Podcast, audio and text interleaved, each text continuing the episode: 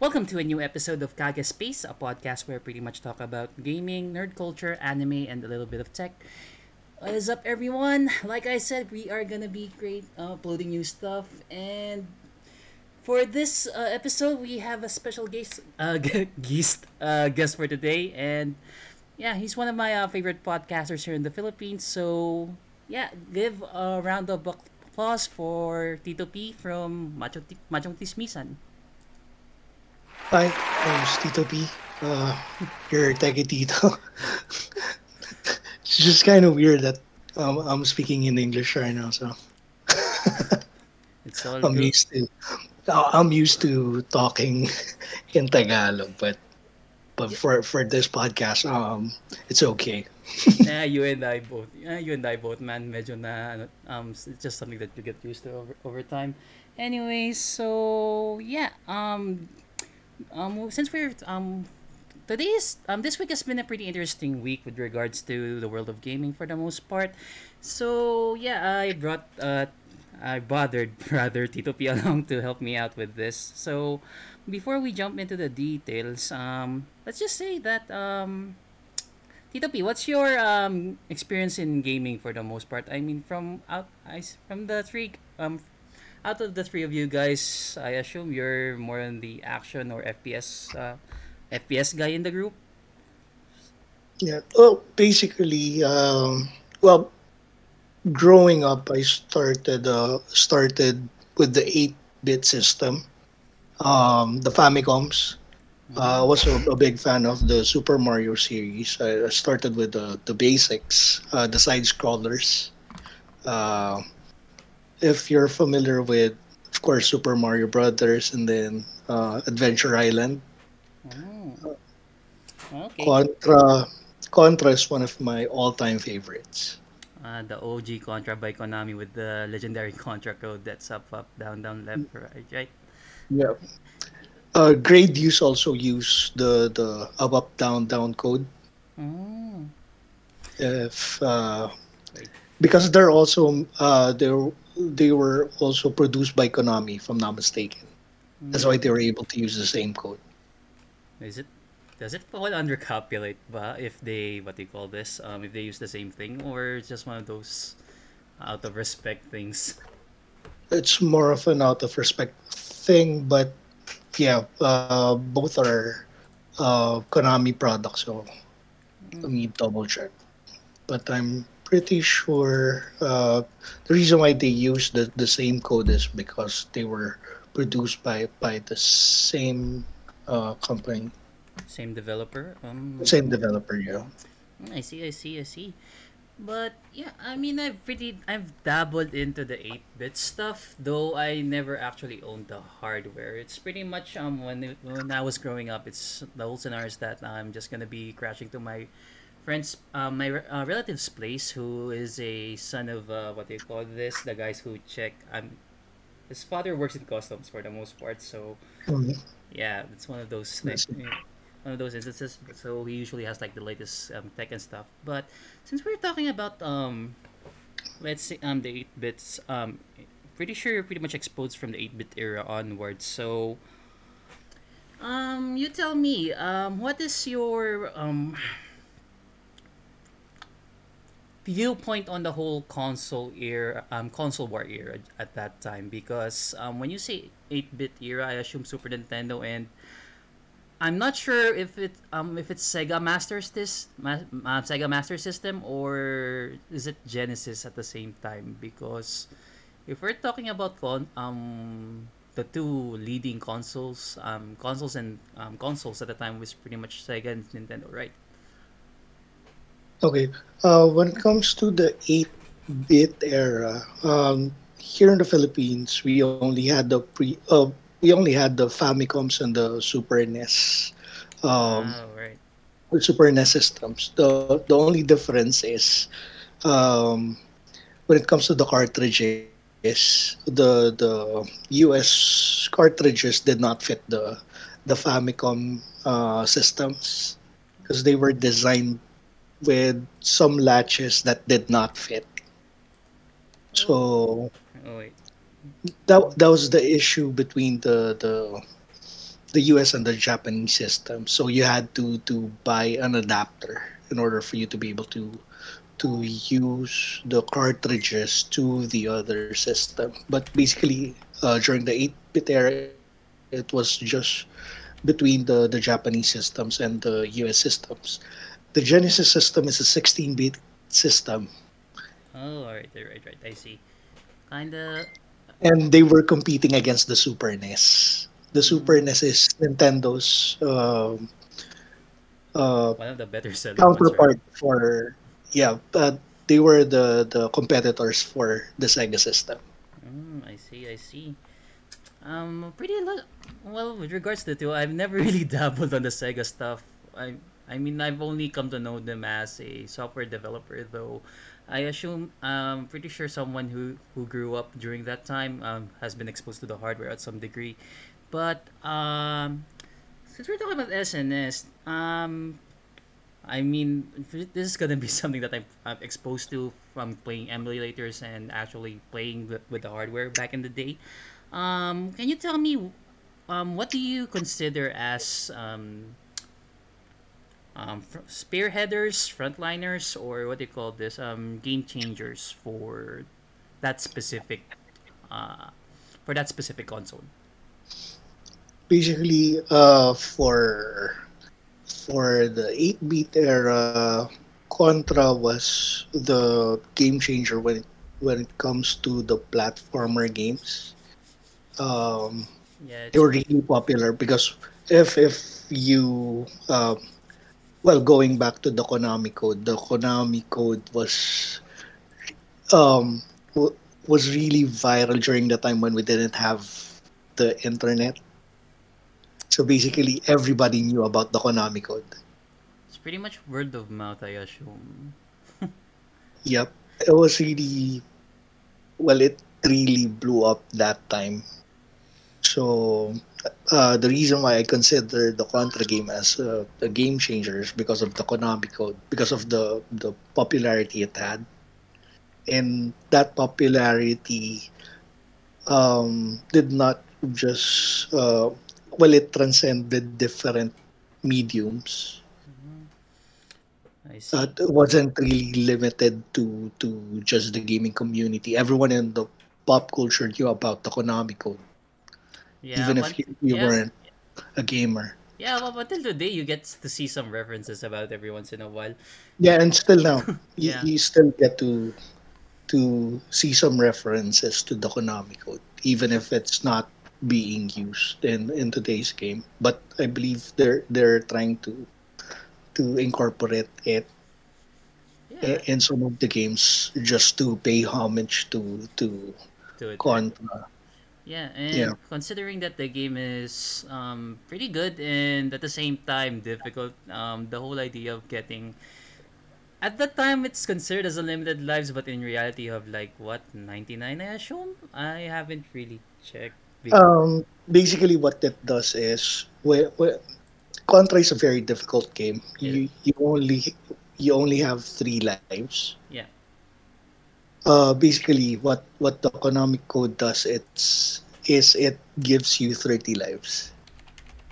Oh, that still isn't enough considering I mean gameplays platformers at the time is how do you call this? Um Yeah, but is limited right? So what they do is just really made the game difficult like the ninja gaiden games yeah, but but that's that was part of the challenge, and you were uh believe you're able to continue where you left off when you were playing Contra.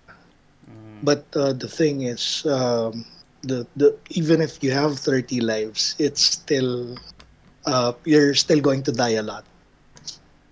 yeah um But but but the game is still but the game is manageable.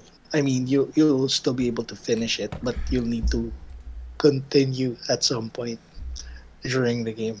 yeah You're you're going to use your continues. hmm, maybe i should just try dabbled in on the old schools on the retro stuff um for some reason uh, i don't know i just grew up in the 90s so games are somewhat easier and I've and I've tackled some of them back then. Um, are you familiar? But Since we're but talking, oh, go on.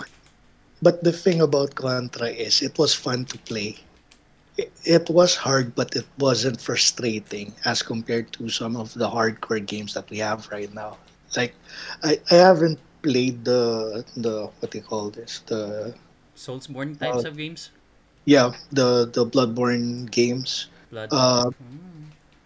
but uh, based from uh, what I'm seeing, the the Soul series, right? Yeah. Those are the hardcore games that we have right now. Uh, based on the streams that I'm I've been watching, uh, it gets to a point wherein it becomes a pain to to play. Yeah, um, I get where you're coming from. Um, I I understand why people enjoy it. I just don't when it comes to my enjoyment for the most part. I mean the the, the difference with Contra is you just don't have enough lives, but well, you will die a lot, but it won't frustrate you. It's it has the right amount of challenge wherein you still get to enjoy to play the game. wait, is it? I mean there are instances that there's um what they call this the bullet hell segments is what I I I would like to call it where where the uh, boss usually fires multiple shots and there's really small gaps that you can squeeze into just to pass through. There are instances where um what do you call this? Um I'm not sure if I'm recalling which if if this is the specific contra that you're talking about but um there's this boss that you're fighting like a gate with a huge cannon at the front and sometimes random um what do you call this yeah, I'm not sure if it's the first contra or one of the yeah, uh, recent that that's part of the first Contra. oh Actually, yeah that that's in you. You're going to encounter that in the first stage. Actually, that is fairly easy. Is it? I Uh, mean, there are instances yeah. random bullshit for the most part where you see random um, projectiles coming in and there's really small gaps that you can squeeze in through. I'm not sure if it's just a, if it's just a timing thing or I'm just bad with the whole square um the rectangle controller at that time. I'm Well, basically, you just need to get used to it. Once once you get the pattern on how to play it, mm, um, once you get the hang of it, it it's not really uh, that hard to to get into. So um, I think Gradius is harder to play because the the thing about Gradius is there are a lot of uh, things going on. yeah Mm. Oh, as okay then. compared to as compared to to Contra. Is it I'm Because act- Okay, go on. because when it comes to Gradius, the, the the screen is more chaotic. So there are instances wherein you can you um you get confused which are projectiles and which are are part of the background. What's the term here? Um, I think it's on-rail shooter, right? Because um, the screen is just constantly moving at, in a certain pace, and all you have to just move around. So, if you have, wait, if- for some reason, I'm actually more okay with this over. I mean, I'm more um used to those those style of gameplay over Contra for some reason. I'm not sure about. I'm not. I guess I'm. I don't know. It's a bit stationary when it comes to Contra, but on on-rail shooter, you're constantly moving. So, if that's the case, have you like played like certain titles such as some Strikers 1942, I believe, and Uh, I only uh, are you familiar with TwinBee? oh god, that thing's ancient. Um, the only time that I've only I never played TwinBee in the arcades, though it's well known for it. The only time that I played TwinBee is um, are you from? It's one of those um But it's a similar game. Ah, It okay. it's a similar game. Yeah, you should. shoot It's just right? cuter.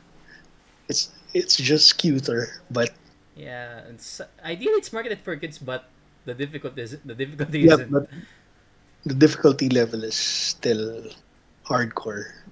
Mm, I I mean, it's tolerable for an on-rail shooter. Like um, I call this. The only time that I was able to play it is aside from an emulator. Um, are you familiar with those? Um, can't believe I'm talking about piracy at this time, but uh, There, there are, are familiar with like the stores in Quiapo in Laon? Yeah. So basically, they're like guys who are selling DVD. I mean, DVD players, VCDs, and whatnot.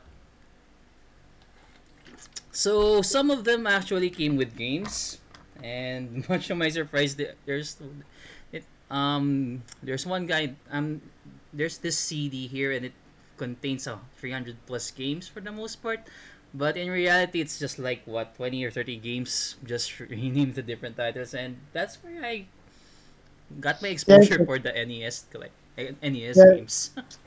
I think now you can you can purchase a uh, uh, the system that looks like an old NES but right, has a, uh, an emulator inside it's that has multiple games, uh, similar to what you were saying. It, uh, it says 100 in games, but basically it's just about it's like having 30 games, but uh, in different iterations.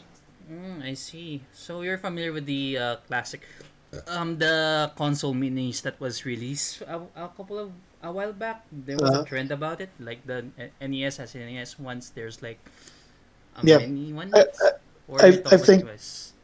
I think NES and Sega came out with those emulators. Like Oh I yeah, believe those are official emulators from from Sega and Nintendo. yeah. Those are. I think they came out about a year ago or two years ago. Yeah. I wasn't able to secure one simply because I don't have money at the time, and I'm regretting it now because those things are what ra- nowadays. I'm they're like a hundred dollars or five thousand pesos each, and they bought it for like what two thousand three hundred at the time. Yeah, but actually, you can just look for emulators all Yeah, I, over. yeah. I mean it's uh, easier, but there's this. I don't know. I just grew up having hardware, and there's this just unique nostalgia when you have it on hand and you're just playing on your TV and whatever. And the beauty of those is that you can actually hack those systems and you can actually create your own library. And considering those games are like what, three MB, what five um three to five MB for the file sizes, you, you can have like the whole library real quick. Yeah. Oh, by the way, um, let me. Uh, I have a question for you. What is your opinion between the console wars and the the debate between being a console gamer and being a PC gamer? Okay, console wars is one of those things that I've. I mean, okay, I'm a Sony fanboy growing up, and I mean I'm a Sony kid growing up. So, um, back in the day, I've considered what Microsoft, um, Microsoft, I mean the Xbox as for rich people, and I never really tackled the Nintendo stuff aside from the NES, um, aside from the Super Nintendo, simply because um, you don't really see people here in the Philippines um, have GameCubes. I'm not sure if it's part of the circle or group that I'm in. I mean, I know that the GameCube exists, but I've never actually seen one on hand. Um, if we're talking about nowadays, as I grew older, I just find the whole thing stupid simply because um, if you you you get what you get, man. If you want to play um, more um, more on driving sh- or shooters or FPS, go with an Xbox. Um, if you're more inclined on the uh, role um, Japanese role playing games and niche stuff, you have the uh, PS4. Uh, you have the Sony um, Sony line of consoles and the Nintendo Switch for that. Funny enough, I own both. So yeah, I'm When actually, I, I really didn't care about the console wars back then. Uh, I just wanted to to play on the system where uh where the game is. So so depending on the game, let's say for for the King of Fighters series, you would need to play on an on a Neo Geo system oh god, that's thing's to, expensive. to. Yeah, but the thing is, uh, when I was growing up, uh, here, uh, in Caloocan, there are some arcades wherein you can rent the The the actual consoles. So oh basically, I, when I was young, I only owned like two consoles: the Famicom, the Japanese version, and the the Super NES. mm, Um, and um, basically, what I did was I I went to the arcades in order to play on the other systems. So uh, that was the reason why I was able to to play King of Fighters on a Neo Geo system. I was able to to play um, the Street Fighter Zero series using a PlayStation, and I was able to um, what the games I was playing in Sega Saturn? Um, can't remember. Uh, Mario 3D I was able to to play on on the not sure if N64? that was the N64 or the GameCube. Mm. Mario Kart I was able to play that Man, and the never. N64. Oh, so wait, when you're talking about um renting um consoles, um just I'm not I, uh, let me visualize this. So I assume there's like a stall in a wet market or palengke, so to speak. Ah, yes, pretty much the same thing, bro. It's pretty much the same thing when I went through. Um, and and the thing about Super NES is uh, they had this uh, contraption wherein um, you can play Game Boy games. you no um the the cartridge slot what they put in there is uh, the a disk drive for uh, sorry uh, a diskette drive if you're familiar with the old diskettes the the Floppy disk. Yeah, the floppy disk uh, the, the small floppy disk what they did was they copied the the original cartridges the games onto the the the floppy disk then they would load the the game Oh, using the the floppy disk so that they can load uh, the the same game to multiple systems at the same time. That I've never seen firsthand. Um, the ones that I'm But, exposed. but that that only worked for the Super NES. Wait, um, are we talking about the Japanese release ones, or does is it compa- or is it the same thing with the US ones? They have both. Uh, they have cartridges for for both the US and the the Japanese versions. Although uh, in the Philippines we have the Japan we have the Japanese versions. We have more stocks of the Japanese version. Yeah, because it's easier to get. Um, just wait. I'm sending a image right now on the Discord call. Um, is this what you're talking about, ba? Wait, what do you mean the sizes? Your files are too powerful. What the fuck? Right. Let me Okay, look for. Yeah. Teka, are you talking about this? Okay, there we go. Drop it on the call.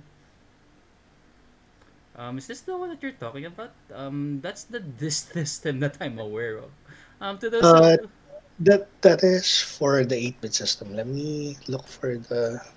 okay, um, to those of you who are listening on this um on this on this podcast, um, just Google search, um, Famicom this system. That's the, one that I drop into the call pretty much. But hmm, Super Famicom this system. Wait, is it there? Famicom. Here, uh, let, let me show you. Wait, the one that I'm seeing are the Famicom ones. Uh, in the bed. Hmm. Send the link. Right. Um, to those of you who are listening right now, it's not a Pornhub link, just to clear things up, okay? Teka, what the hell? I think they call it uh, game backup device. Oh, I've So never seen this shit. okay, this, that was really popular back in the 90s. That's how they they made multiple copies of of your Super NES games. oh, Basically, that that was how that's how they pirated the Super NES games. Okay, um, to um, in order for the visual um, for the listeners to visualize this, um, the best way for me to describe it is that you have a Super Nintendo and you pretty much have a printer with a cartridge dock on the side. You just put the floppy disk in and it just copies the game. Basically, it's a floppy disk drive that that fits into the cartridge, and then you have a, an additional slot for for the cartridge itself. So Yeah, what you do is you you put it on top of your Super NES. You put in the cartridge, and then you put you put in the floppy disk to copy the game. Mm, but seriously, it does look like a printer. Holy shit! But uh, damn, I've been delving on retro stuff for, um, a while back, and this is the first time I'm seeing this. Then again, I never really checked about the SNES stuff because they're pretty expensive nowadays. So, okay, this is actually interesting stuff, man. Yeah, I just want to say thank you for showing me this. Holy shit. We should try to research more about it. That that was really that was I mean back in the day, uh, we never really got to appreciate that that thing since we're we're just more uh, concerned about playing the games that we wanted to play. But looking back, um, was really something. Well, I, I have a, a better appreciation for for that device. Yeah, I mean, I mean, I can vis I can think of, I can, um, th I could visualize it. I mean, back in the day, there's no really internet access, and at that point, um, you just really care about playing the games for the most part, and not really think how you get it or how's the means of procur procuring it. But yeah, this this is actually an interesting part of video game history. Not gonna lie, and would be good on a shelf. Okay, time to add this on things that I will eventually buy on eBay if it's cheap. And then, do you remember when they came up with the analog stick? Oh wait, are we talking about the PlayStation one? Um, for the yeah, PlayStation? Oh for the. PlayStation. I, I consider that as a game changer as well. oh yeah, I think yeah that is. Oh wait, I think that came out uh, on the first PlayStation, right? And then that became a default option when when they came out with the PS2. Um. Okay. Um. With regards to that, um, how do we how do we put this? Yeah, it's literally a game changer because at the time, um, 3D games weren't really a thing. um. Just the PlayStation came out and some developers considered okay they might as well move around and stuff so the, it's so useful and so great and it feels great into the hand with how form fitting it is when you hold it. It just became a standard to all controllers even though the ergonomics or the design is different. All controllers nowadays must have a joystick because it just feels right you know? Yeah. If I'm not mistaken, when the, the PS1 first came out, they didn't have the analog yeah stick. yeah they didn't have it that's why then oh yeah um that's it, why okay go on sorry yeah, I, I believe it became an optional uh, thing. It's more of an add-on, really. You can buy it Yeah. separately. And then when when they came out to the PS2, that's when they decided to make it a, a mandatory a mandatory thing for for controllers. Yeah, the reception is actually pretty great, and I still have like an in uh, mint in box uh, PlayStation 2 controller here on my desk. Um, it's a bit dusty with all the clouds, but uh, yeah, I still have it, and it's pretty good actually. Uh, And then Xbox made the switch. They switched the the location of the D-pad and the analog stick on the left side Yeah, of the controller to make it more ergonomic. Yeah. Oh, yeah. Um, since we're talking about controllers, um, you could say that the Xbox design is uh, also a game changer as well because I don't know if it's just as a, a nation thing, but Westerners really love the Xbox controller. Um, when the 360 came in, there there's some for some odd reason Westerners really love the feel for their hands. I guess they have bigger hands. That's why they like the 360 design more. I, I think the reason why they they, love the design is because uh, the the what call this? The game for I mean the the Xbox was uh, made for Halo was their top game for Xbox, and uh, the Xbox controller was was more comfortable when you were playing FPS. Mm, yeah, that's what I had the idea back in the day that if I just want to play FPS games, um, And like just yeah, And like for PlayStation, uh, the PlayStation was designed more for fighting game. That's why if you're playing Tekken, Super Street Fighter, you prefer using the the PlayStation over the Xbox controller. Really? Um, I can. I I would have to argue with with regards to fighting games. Um, are you- were you exposed ba to um the Sega Dreamcast ba? Yeah, Okay. able to.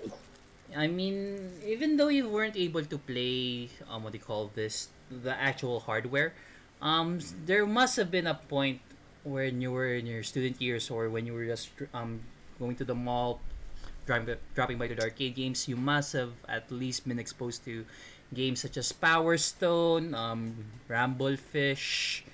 What's the other fighting games from? All right, Project Justice or Rival School. To those of you who don't know, um, the Sega Dreamcast is actually, um, I would argue, is actually the best um console or hardware where you can actually play the better fighting games because they're s- heavily designed for they're strictly designed for the arcade and the arcade experience is pretty much heavily integrated to the hardware there so performance wise it's actually better for fighting games I think I was able to use the Dreamcast to play Street Fighter Alpha 3.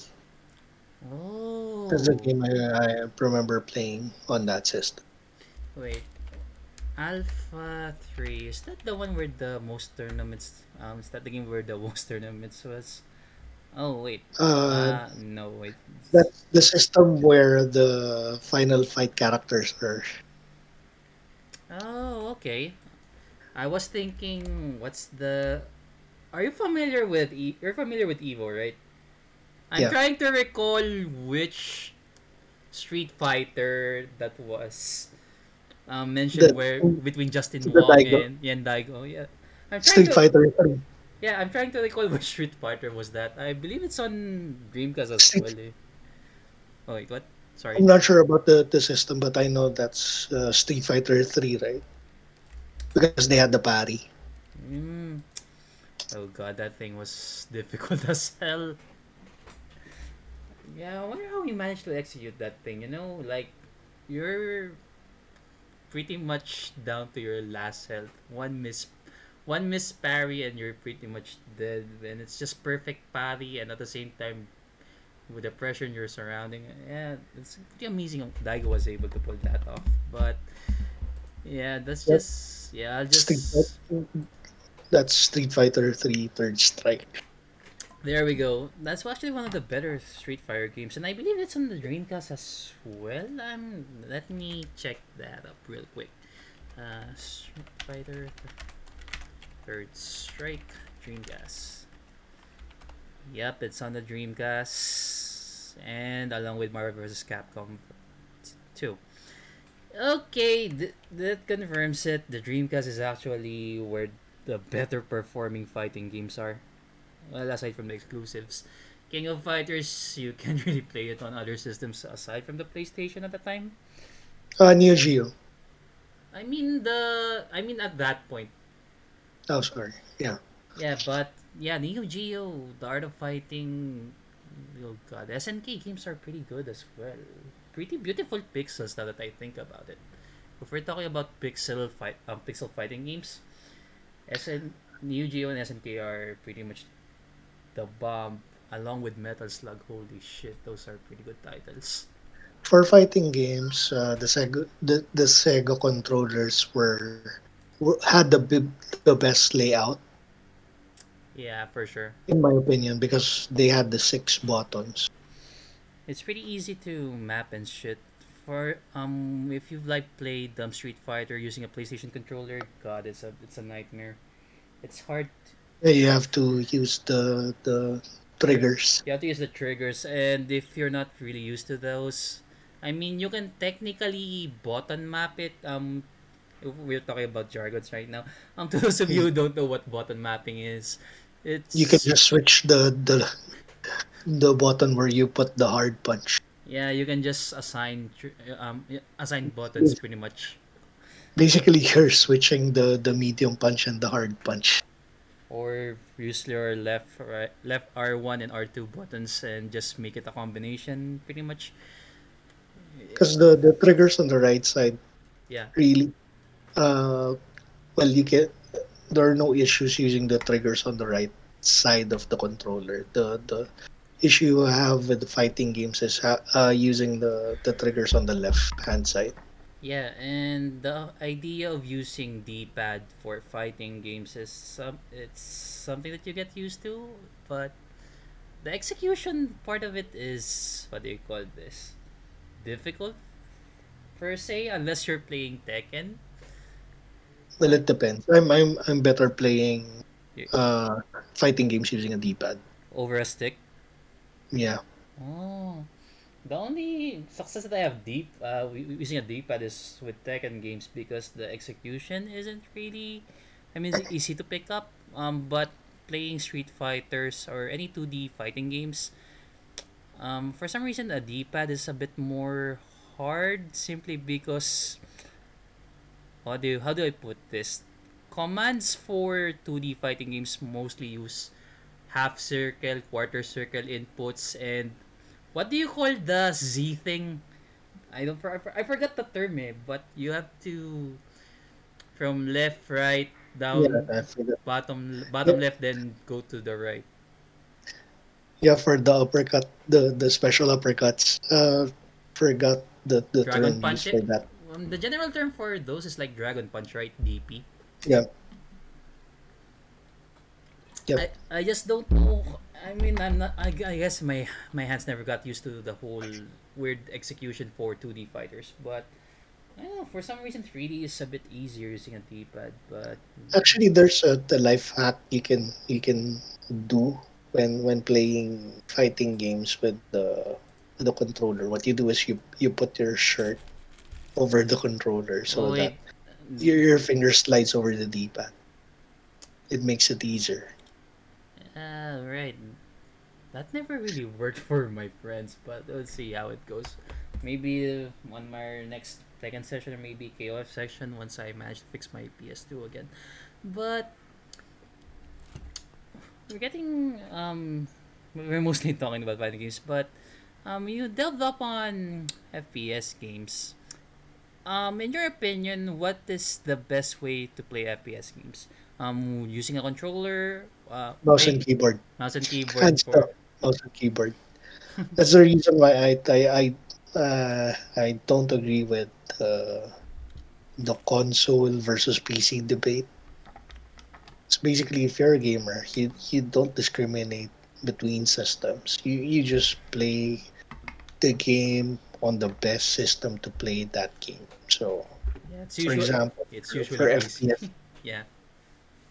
for FPS games, I prefer playing that using a mouse and keyboard on my PC instead of using a controller. Yeah, it's actually easier and stuff. It's pretty. I mean, it just feels right when your fingers are on WASD and your right hand is just on the mouse and just moving side to side, just just to scope. Um, the F- whole.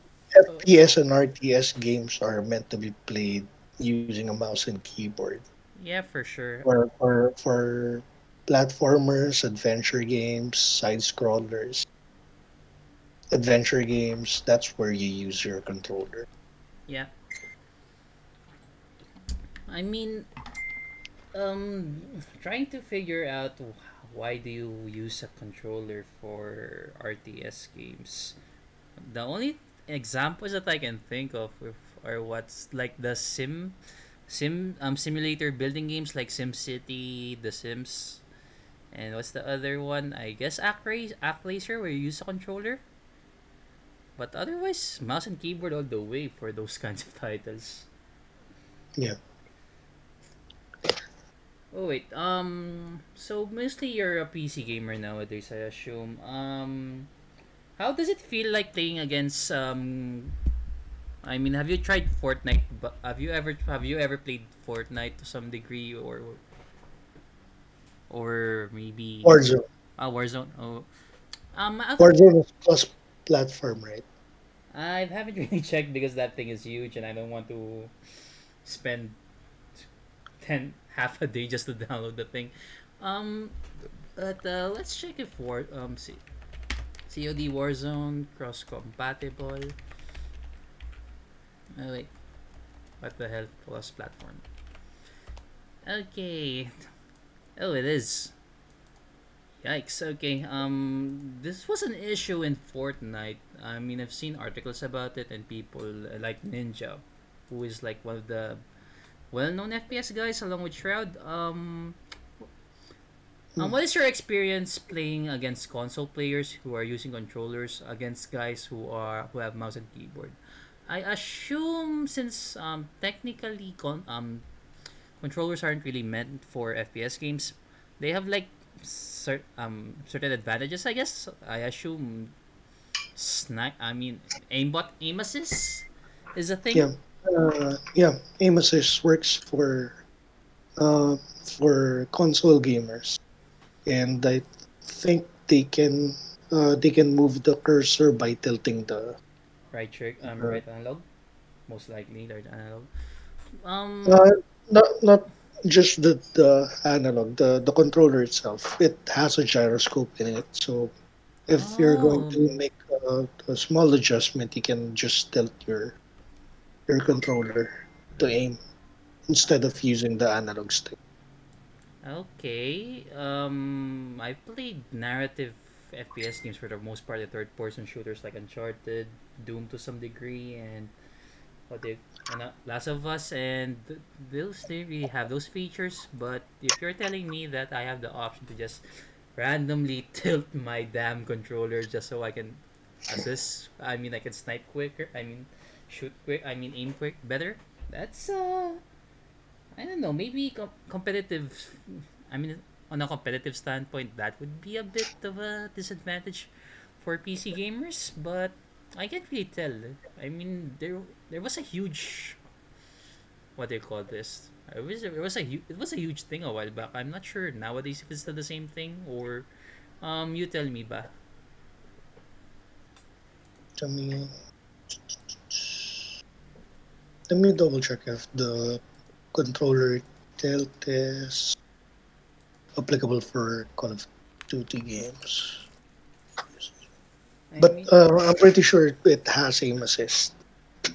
yeah, that's I don't know. Eh? The whole aim assist thing is a bit off when you eh, when you play rank and stuff. Unnecessary advantage, I guess. Kind of like cheating to some degree.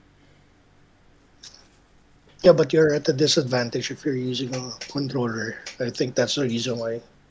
Um, if you aim, it automatically locks onto to your target, and then you you just need to use the the analog to the analog stick to, to fine tune your Oh, your okay aiming. then. Oh, okay then. Um, realistically, that's like a few seconds off in your response time, pretty much. And for high pa- uh, for high paced games such as um, Warzone, every second counts for the most part. So, okay then, that's something that I should um, dabble into at some degree, provided that I have enough space on my PS4. I have a PC, but it's uh, how do I say this? It's a potato for the most part if we're talking about the games I've released that were released for the past two or three years. Damn, By the way, have you have you had experience playing Doom? Because Doom was like the, the the game that started the whole FPS genre. But the problem with Doom is you didn't have the strafe, um, which Doom are we talking about? The only the Doom that first I one, oh n- never really played it. the pixelated one. Oh god, the one with the exploding blood. That's blocky as shit. Yeah, I never really played it. I mean, I've seen gameplays of it. I've played Doom 2016, and there's actually a stage in homage to that. But for the or, for the OG Doom, I've never played it so far. I'm I've never really played it, but it's something that I have to delve into if I want to de-stress after work. I was able to play it. Actually, uh, I remember playing uh, playing multiplayer uh, using a serial cable. Oh, So that was old school. Uh, I think that was around 96, 97. You had two computers connected via um, a serial cable. so what is that a PvP thing or is just a PV Yeah, PVE thing? uh, it's uh, we were doing co-op. Okay then. Um, to those of you who don't know what I'm talking about, PvP means player versus player. Um, PvE means um, player versus versus enemy. and Player versus yep, enemy. So yeah, you can actually use co-op as well, but general term is PvE, right? yeah. But during our time, we we called it co-op. Oh wait. Um, what system are we talking about? Old school PCs, right? Uh, the 586, the the Pentiums, the original Pentiums. Oh God, can you emulate Nintendo games back then, or was those one of those the later ones? No, uh, let me uh, let me look for a screenshot here. going to send it to you so that you'll have an idea how how the original Doom game looked like back in the day. and you weren't allowed to strafe during that time. I, I believe Quake was the first FPS game to to add strafe. Yeah, Hmm. Oh, and this was around late eighties. early 90s, early early to mid 90s. Oh, Yep, the game released in 1993.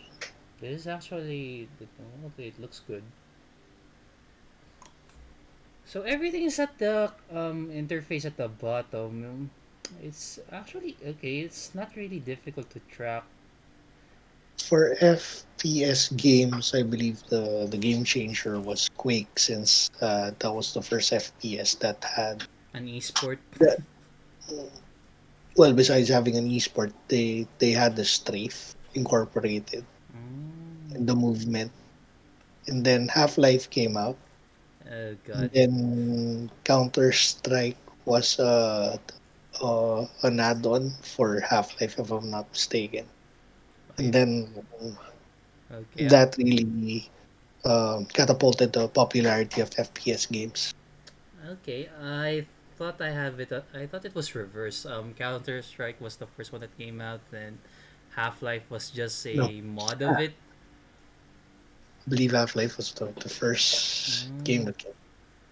Then Half Life Two came along, and oh god, Half Life Two is an amazing game. Never finished it, but it was pretty good. Okay. Oh, 1993. Damn.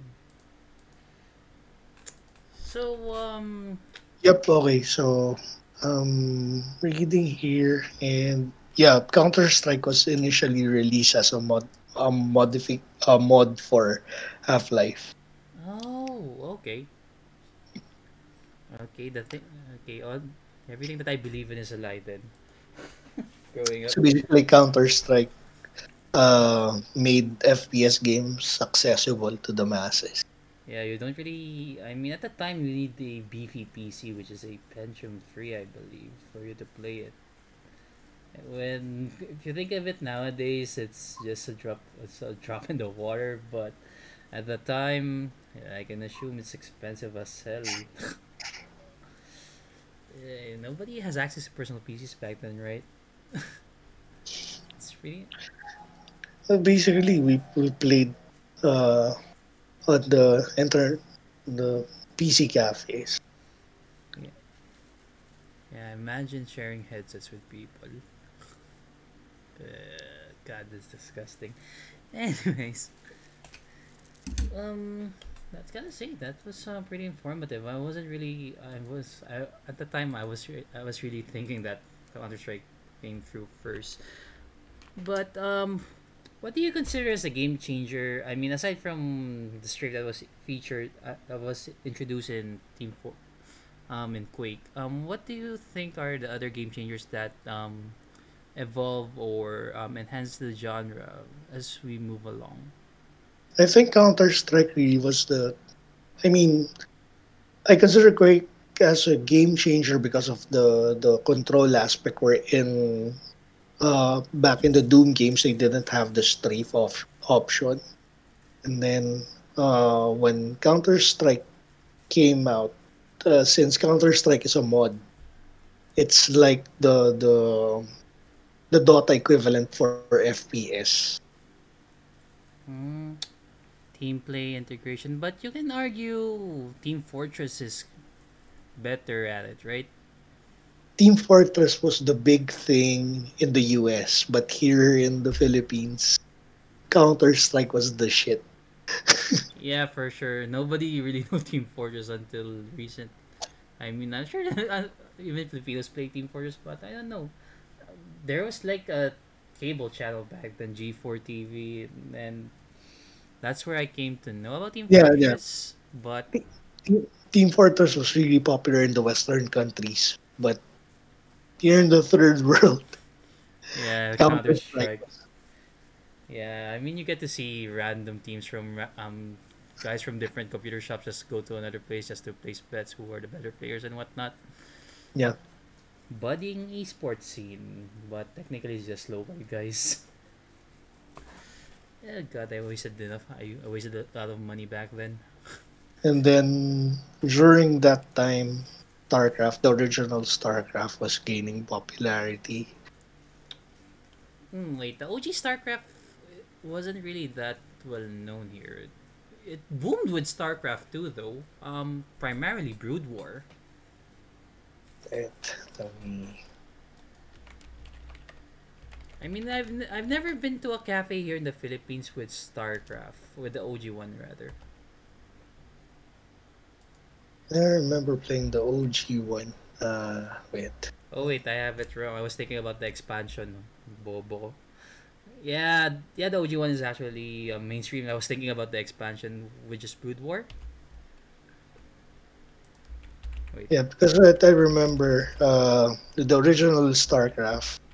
Uh, they had the the Zergs. Oh wait, the Zerg Rush, the Battle Cruiser Rush. you can rush with anything in StarCraft.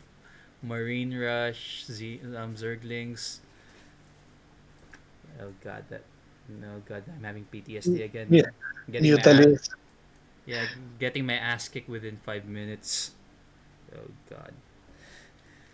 Uh, ever experienced one of those gameplays where you just like um, we're just setting everything up, setting everything up, and all, and within like what three to five minutes, someone is actually raiding your ass.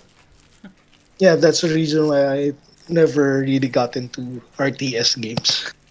Really? I mean, at that point, it's like a golden era. You have like Age of Empires. Battle Realms is one of the huge things, but they integrated the whole Rush thing there as well. Oh god, I hate Wolf Rush. And really, I I remember it wasn't really that good in RTS games, although I played. Yeah, I mean they're fun if you're just playing the story wise. Oftentimes the campaigns are pretty good. Playing against other players is playing against other people is a different story, especially um people have quick hands and can process information quickly are like the pretty much gods there. That's why Koreans are still dominating StarCraft up to this day. I believe for StarCraft, you need to for for RTS games, what you need to have is uh, build strategy, wherein um, you need to to make sure that you have the your your timing is correct. Yeah. Like by this time, you need to have like three builders. Build you already built this building. have barracks ready in a few um in the in the first 30 seconds pretty much Yep. god rts games are fun at the same time but i mean they're fun to watch hard to execute that's for sure Yeah, that's the reason why you need to to memorize the hotkeys. I never got to memorize. I've never really bothered i just drag with my mouse and just control one for groupings which in turn maybe costed me a few seconds but i guess that's the easiest way since we're talking about rtss have you ever del- have you ever touched upon warcraft I Yep. mean, I mean not the Warcraft that came on the PlayStation One. I'm the one let's talk about the one that's actually um I guess the best ones, I guess. Warcraft 3 and its expansion, the Frozen Throne. Have you dabbled it on it? Have you dabbled on it, I mean, to some degree, or just the Yeah, campaigns and just to, forget about it? I was able to play the the first Warcraft. Using a controller and wait, no, I don't No, know, I don't know. using a PC.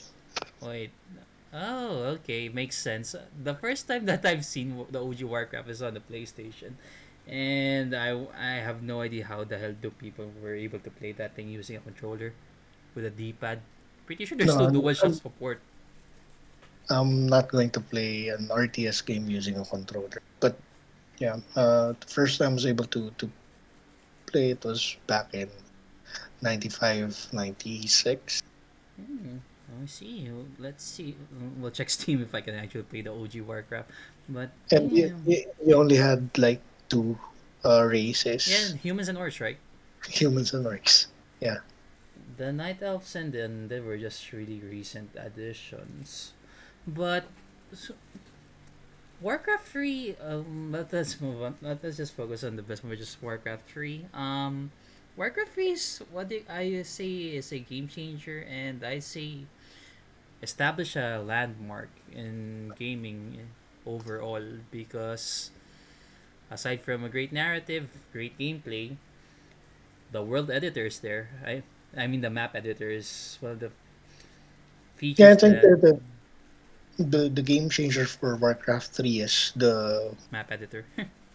no not the map editor, it's the heroes when they are incorporated the hero. oh right, they were introduced on Warcraft Warcraft 3. 3. Technically, those things are just overpowered units compared to the uh, usual grunts. I mean, they Yeah, have their skills and stuff, but heroes you can equip them and they have like auras and stuff. Yeah, that, that was the problem I I've uh, I had when I was playing Warcraft 3. I never I never learned how to to manage my hero. That's why uh, being able to control your hero to your advantage uh, was a game changer. Yeah, and make a and wait, make an army that synergizes well with your heroes. But that hero, the hero, wait, the heroes actually added the, is actually what they call this, led to creation of MOBAs. Funny enough, Yeah, like having the map editor and the the heroes. yeah, those two together just created one, the most played genre, one of the most played genres nowadays, which is um MOBA, which is those of you who don't know is a multiplayer online battle arena. And no, it's not Mobile Legends. To random Filipino kids I see on my newsfeed who says MOBA is Mobile Le- Legends. God, these guys should know history. But yeah, the genre is actually is amazing. Dota really blew blew up. Yeah, I think they they did that to StarCraft as well. It just wasn't Heroes, that popular as well. The yeah, one he, they did with the yeah, it's Heroes of Storm. It's it looks good. I mean, It just looks good. um, I mean, StarCraft had the a map editor and you can make custom games, but but they lack the heroes, if I'm not mistaken. That's why Wait, StarCraft never really had any hero units. no, I mean, there are like characters such as um, Ra- Raynor, um, Raynor, Kerrigan, but they that, never really have. that's the reason why the the MOBA did not start with StarCraft, even though you were able to to make custom games for it. I have But if no they had, but if they had heroes, it would have started with StarCraft. I I, I believe they could have started with StarCraft instead of Warcraft 3. Hmm, That's why having the heroes was a game changer for for the RTS because that created a whole new genre. genre. Also, yeah, pretty much.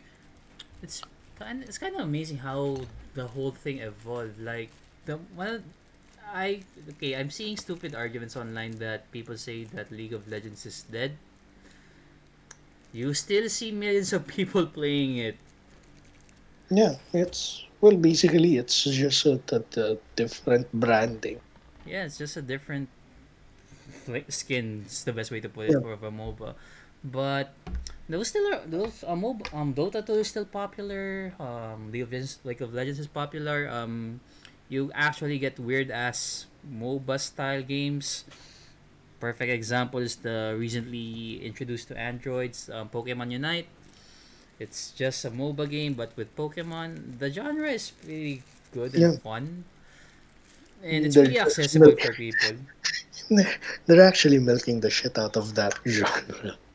Well, yeah, I mean it's easy to pick up. That's why you have like a lot of mobile uh, MOBA games on phones. That's why I guess some people um mistake MOBA as mo- um that mo- that game that steals IP from League, but that's a different discussion altogether. But yeah, the genre isn't gonna die soon Yeah, because it's re- it's easy to pick up. You don't really have to do a lot of things unless you just want to get to the nitty gritty um, yeah, aspects like ranking up or whatever. That's where you think about macros, um, back timings and whatnot.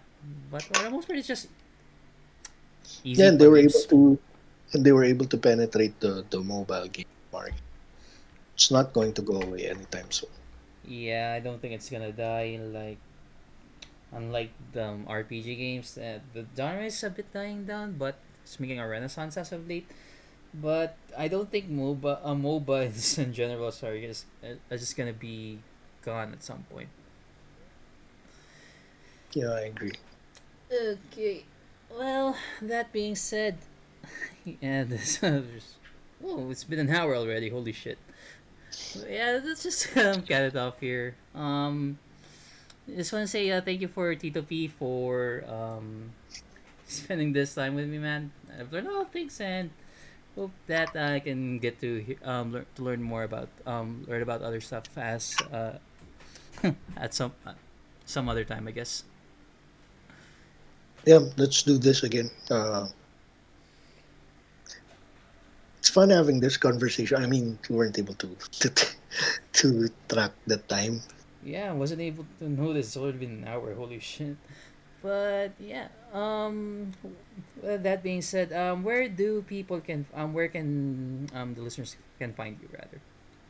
Yeah, um, for for um, for Tagalog speakers, Tagalog uh, for Filipino listeners. Uh, I'm part of uh, the longest running comedy podcast in the Philippines. Uh, it's called Machong Chismisan. So just look for it in Spotify or in Apple Podcasts or wherever you you listen to your podcast. Just look for Machong Chismisan if ever you happen to understand Tagalog. Then please follow us there.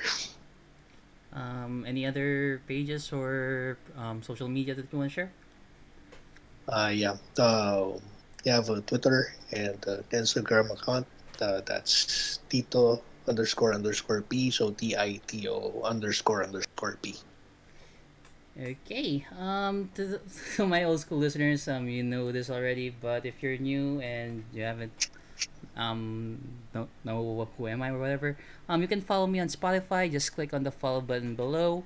I'm also on um, various social media. Um, you can go to www.facebook.com slash kagespace. That's uh, kagespace in all caps. I'm also on Instagram at kagespace. That's in lowercase. And I know some of you guys are lazy as hell, so I'm just gonna be dropping the links on the description box below, along with um, Tito P's um, socials, as long as, as well as uh, his podcast, uh, Machong Chismisan. So yeah, uh, that's about it, and time to wrap this up. Um, thank you, ga- thank you for everyone are tuning in, and catch you guys on the next episode. Bye.